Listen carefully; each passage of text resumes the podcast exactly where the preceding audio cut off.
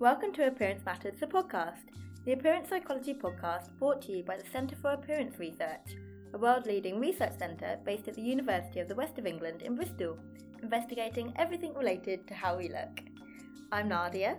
And I'm Jade, and this episode is on skin colour and global beauty ideals.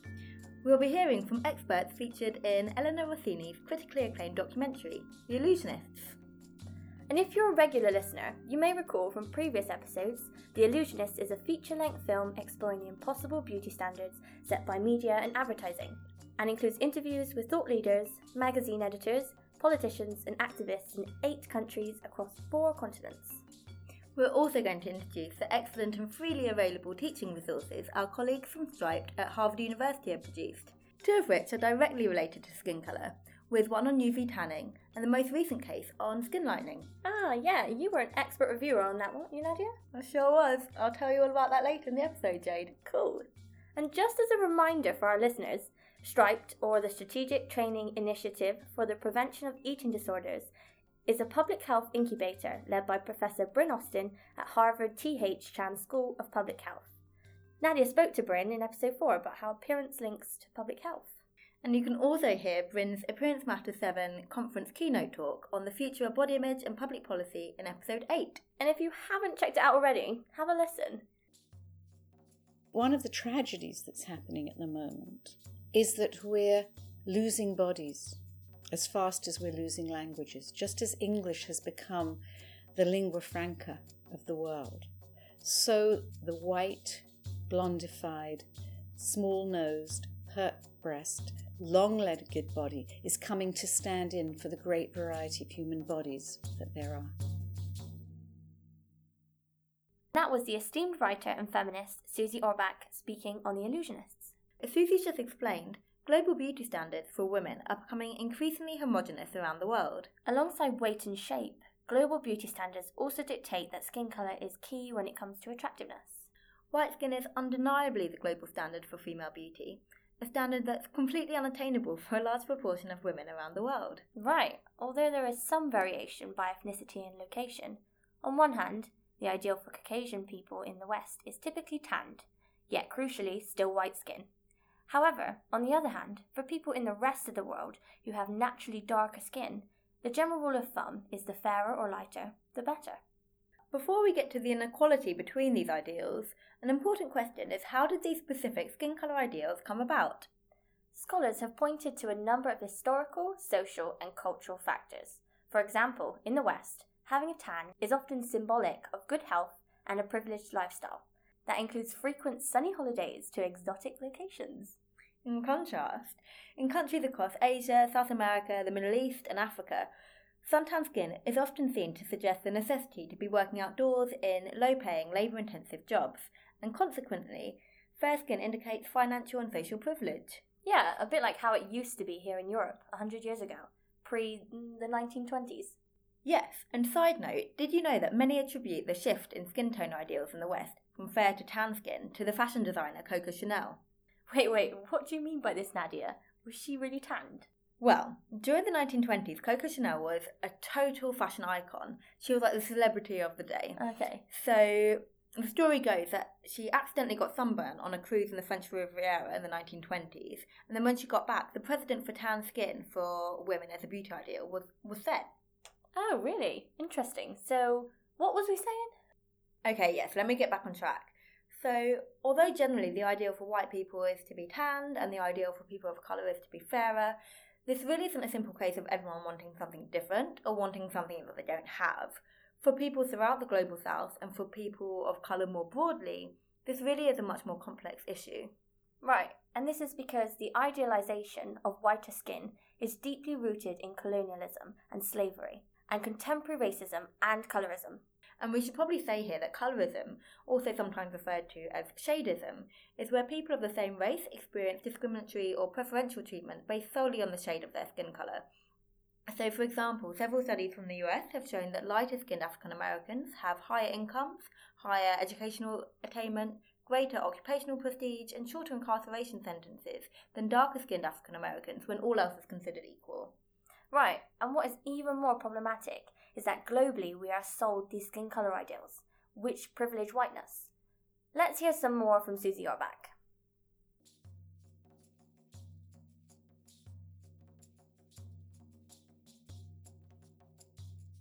I think we see racism in the media because we see racism everywhere. And so I don't think it's different in Western countries than the racism that still exists in those societies. Where I think we've got a very much more serious problem, and I don't want to underestimate how serious it is in the West, is where we see the selling of the westernized image as the badge of modernity in India, in Singapore, in China, in Japan, where the notion of how you join globalized culture is the taking of a Western body.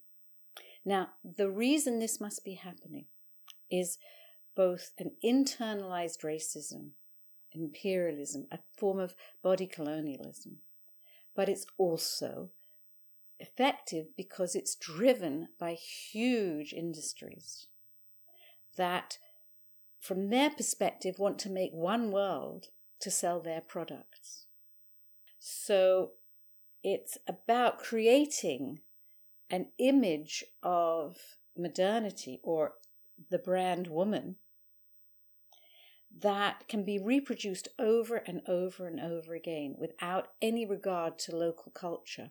I wish I could answer that there was a country that had a kind of model practice vis a vis bodies. But part of the process of consumer culture as it eats into every community is that it robs people of their own experience of the legitimacy of their bodies. As Susie highlights, industries, namely beauty, fashion, advertising, and media industries, play a large role in reinforcing and perpetuating social and cultural values ascribed to skin colour ideals. So now let's hear how globalization and consumer culture plays out in more detail.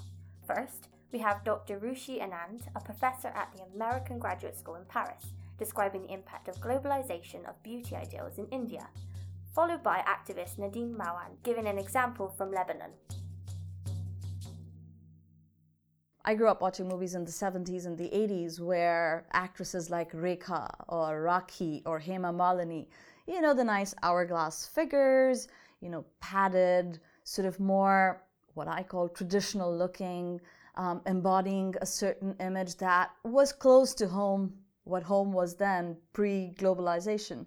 Now, what we're seeing is well, a trend towards what we can say is an imitation of the westernized body image, but I'm not fully convinced that it is a marketing of this image um, that's being, you know, exported to India. It's a couple of things happening at the same time. One is, of course, definitely us being bombarded with you know ads media films from the west as a result of globalization and openness. And therefore one is more sort of receptive to the changes in the way we want to be which is more more globalized more westernized. And not to forget that most indians still have um, sort of um, internalized racism where the western body image is definitely more superior because remember india is a is an ex-colony of the british where we've always had this fascination for the white man or the white woman and how she looks. So there is i think one of those um, uh, trends happening where we are trying to embody this westernized modernized image because that's where power comes from. Power uh, in society power in the western world power in your job power with your own beauty but what we're seeing today is a not is an, is an ideal beauty type that's almost unattainable, and um, it's it's dangerous. Um, just because it's not a natural beauty that exists, but it's a beauty that's imposed on the Indian woman um, to want to be like. Unattainable for most part of those Indian women that are not born with fair, young, and thin, which I think pretty much describes what uh, what is considered beautiful today.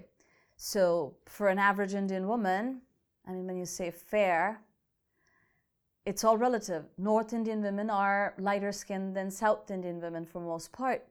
But everybody is trying to aim at the light skin. So the North Indian woman who's already got a lighter skin is aiming at being as light as the, the British colonial woman or the American woman that she sees on TV or a white model. Um, it's unattainable that's when you go out and seek products um, that are extremely dangerous to your to your skin, to your health, to your uh, to your own well being, because there's no way that you can um, sort of change the color of your skin. That's what you're born with. Why don't we just accept that brown is beautiful or black is beautiful? There's a sense of colorism that I think is unattainable. Right, so the Indian men have also become a target of the beauty industry, but I would argue to a much lesser extent than women. Um, I would argue that because I think that the Indian men, I, I think, still have a choice. Um, whether or not they're falling for it. I think they're less less victimized by their inability to achieve those standards. Why do they still fall for it? Why are they still being targeted? I think there's lots of um, different things going on here. One of them is a legacy of colonialism.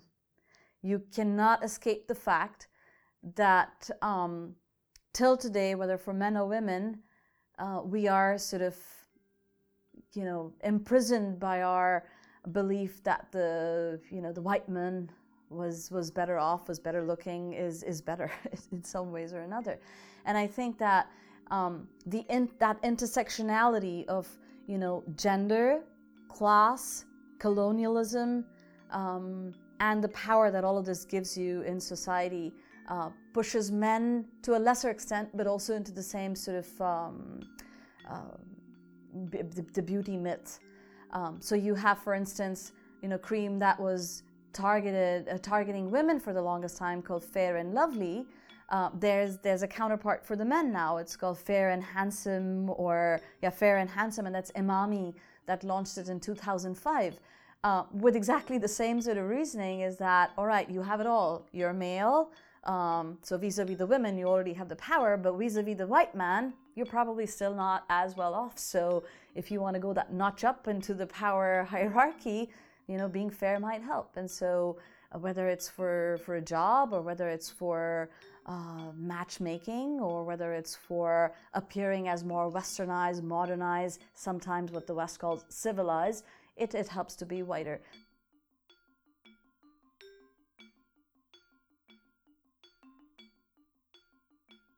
And it's a fantastic phenomenon. Why is, you know, straight blonde hair so common in Lebanon?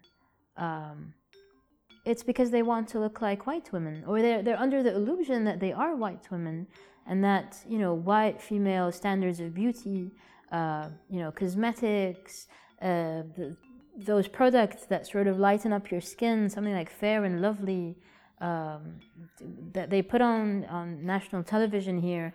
You know, over a few weeks, your skin color will go from dark to being very light. Um, these are all products of uh, you know the United States economy that's built on Hollywood and the entertainment industry, and a lot of the little girls in Lebanon grow up wanting to be you know exactly like them. That was Dr. Ruchi Anand and Nadine Mawad speaking on The Illusionists. So, as these two examples suggest, the beauty industry seems to play a particularly potent role when it comes to skin colour ideals. In addition to selling products and services that alter the colour of our skin, their marketing strategy is underpinned by a message that promises happiness, wealth, and success if their products are regularly used and purchased. Frequently, the same companies that sell tanning creams in the West sell skin whitening or lightening products across the global south, profiting from women's dissatisfaction with their skin and desire to achieve an unattainable ideal. Right, and especially for people of colour, the ideal sold by beauty brands is often 100% impossible to achieve. Lots of the adverts beauty brands use in countries in Asia, South America, the Middle East, and Africa feature models who are either Caucasian or have a Caucasian parent, so are much lighter skinned than the general population that, or alternatively, models are photoshopped so they're several shades lighter. Seriously, that's crazy. Like telling people to aspire to a different race. Yes, and so again, the social repercussions of these marketing strategies disproportionately impact already marginalised disadvantaged groups. Gender studies expert Professor Gail Dines highlights these inequalities particularly eloquently, speaking on The Illusionists. When you take a kind of feminist perspective to understanding the way in which um, women's self-loathing impacts on women all over the world. I want you to think about what percentage of cosmetics are made by women in developing countries living on basically subsistence wages. So here you have women in the West relying on cosmetics and clothes made by women all over the world who are earning barely nothing, who themselves cannot afford any of the products that they're producing. And then on top of it, what's really interesting is women in developing countries are often themselves targeted by racist companies who sell skin whiteners, for example. Now, the whole idea of skin whiteners and Avon products does a big um, market in Brazil selling what's called renewal, which is basically a product that promises to whiten the skin. And you have women whose children are barely fed and barely clothed, spending, I think it's $40 on these bottles of renewal.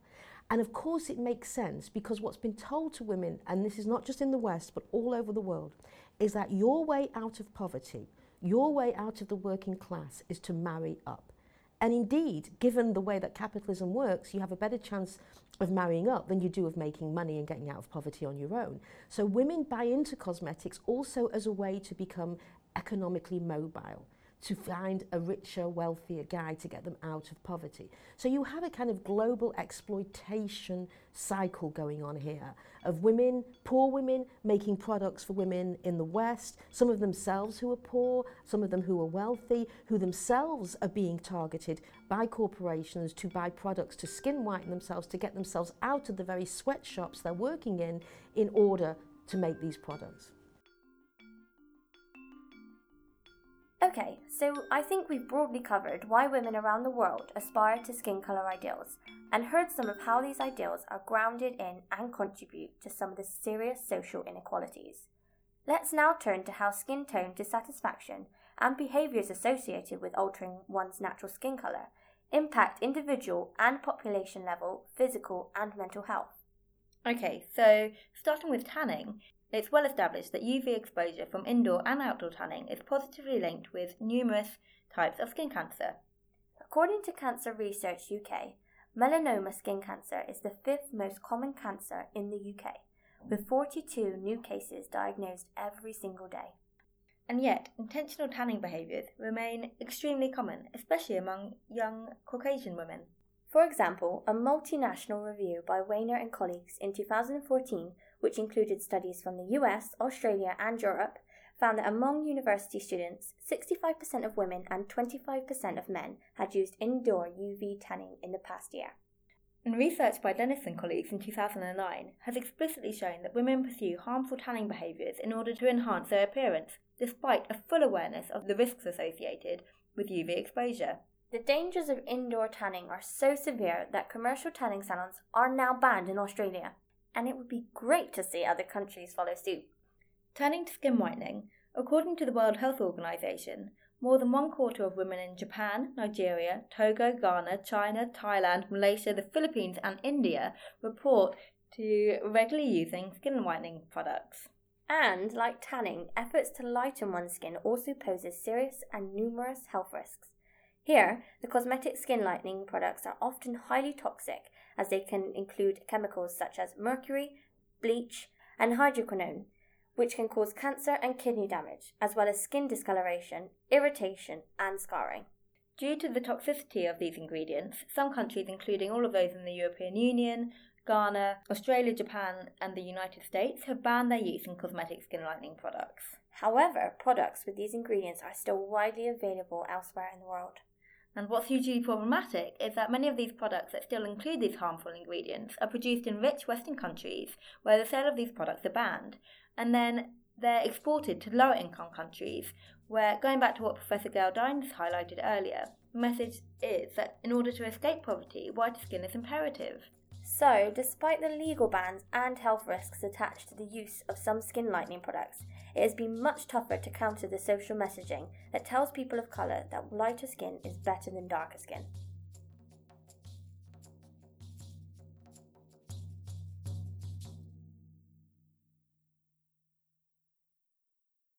Related to some of the research that we do here at CAR, several studies have shown that skin tone dissatisfaction is associated with poor body appreciation, negative appearance evaluation, and body dysmorphic symptoms in diverse participants, even after controlling for ethnicity, age, ethnic identity attachment, and self esteem.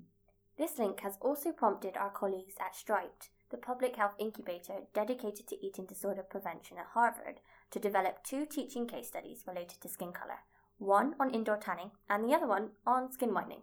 The striped Harvard teaching cases cover a range of issues related to appearance dissatisfaction and eating disorder prevention, including weight stigma, cosmetic surgery, and the sale of harmful diet and weight management products. There are currently eight cases available on the Striped website, and the skin whitening case is soon to be released, bringing the total number of cases to nine.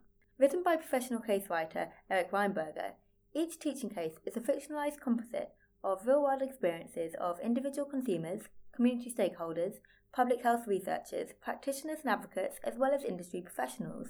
The cases are designed to engage students in real world dilemmas, problem solving, and teamwork to tackle current, high impact issues in eating disorders prevention. The learning objectives for each case are specific to the topic and range from strategic negotiation to designing a social marketing campaign. We've used them here at CAR and found them incredibly useful in our lectures and workshops. Our students report that they've really enjoyed them and have learnt a lot from them. Great, and as we mentioned, there are two teaching cases relevant to today's episode on skin colour. The first, called Some Skin in the Game Negotiating the End of a Campus Health Menace, is on indoor tanning. Our colleague from CAR, PhD candidate Matthew Ridley, will read the synopsis of this case. Fictitious Colburn University boasts many amenities for its students, including cafes, a gymnasium, and UV tanning salon Campus Tans. Meredith Tang, a law student originally from Australia, and Barbara Holly, a public health student, cannot believe that this insidious industry has infiltrated campus life and worse yet seems to be promoted by the school, or at least it is allowed to advertise on campus. Soon these students turned activists began a campaign to evict the salon. However, they quickly discover that evicting campus tans may not be as easy as they thought. As the story ends, the student activists sit down to a meeting with school officials and the owner of the salon to negotiate an agreement that protects the health of Colborne students while balancing the interests of diverse stakeholders. In this case, students learn crucial skills in strategic negotiation to address complex public health problems. Excellent, thanks, Matt. Next, we are lucky enough to have a sneak preview of Striped's newest teaching case on skin whitening, which is due to be released next month. And you were an expert reviewer on this case, weren't you, Nadia? Oh, not just the glamorous podcast queen, Jade. Clearly. So, for this one, we want to give you a taste of the case itself. So, we've got a couple of members of the CAR team to read an extract from the teaching case. And so, just to give you some context, the scene is set at a US church youth group, and Dr. Kreisberger has been invited to speak to the children on skin whitening as part of their youth project on healthy living.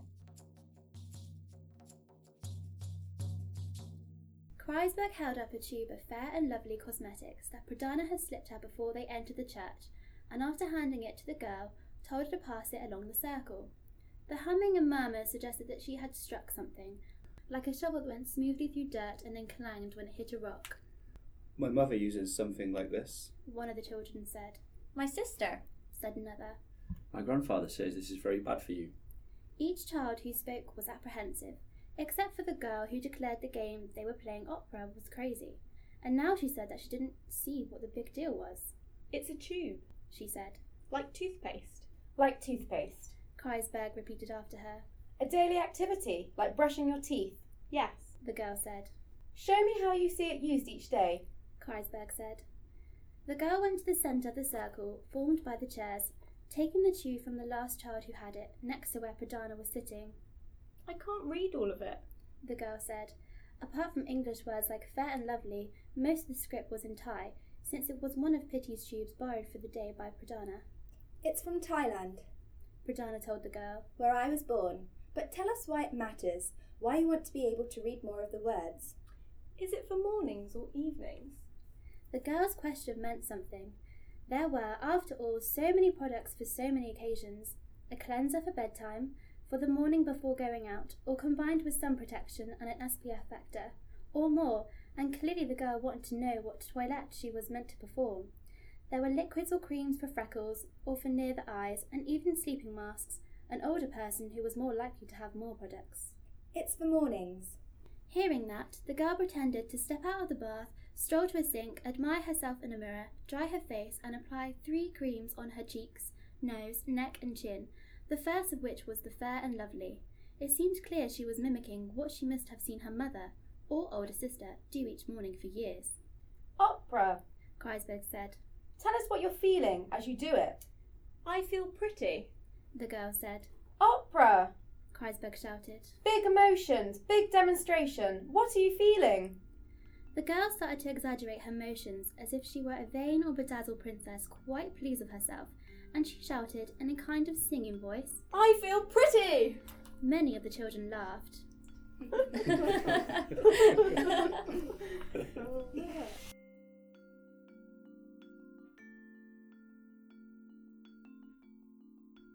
Thanks to our budding actors within CAR Georgia, Ella, Nicole, Nick, Helena, and Matt.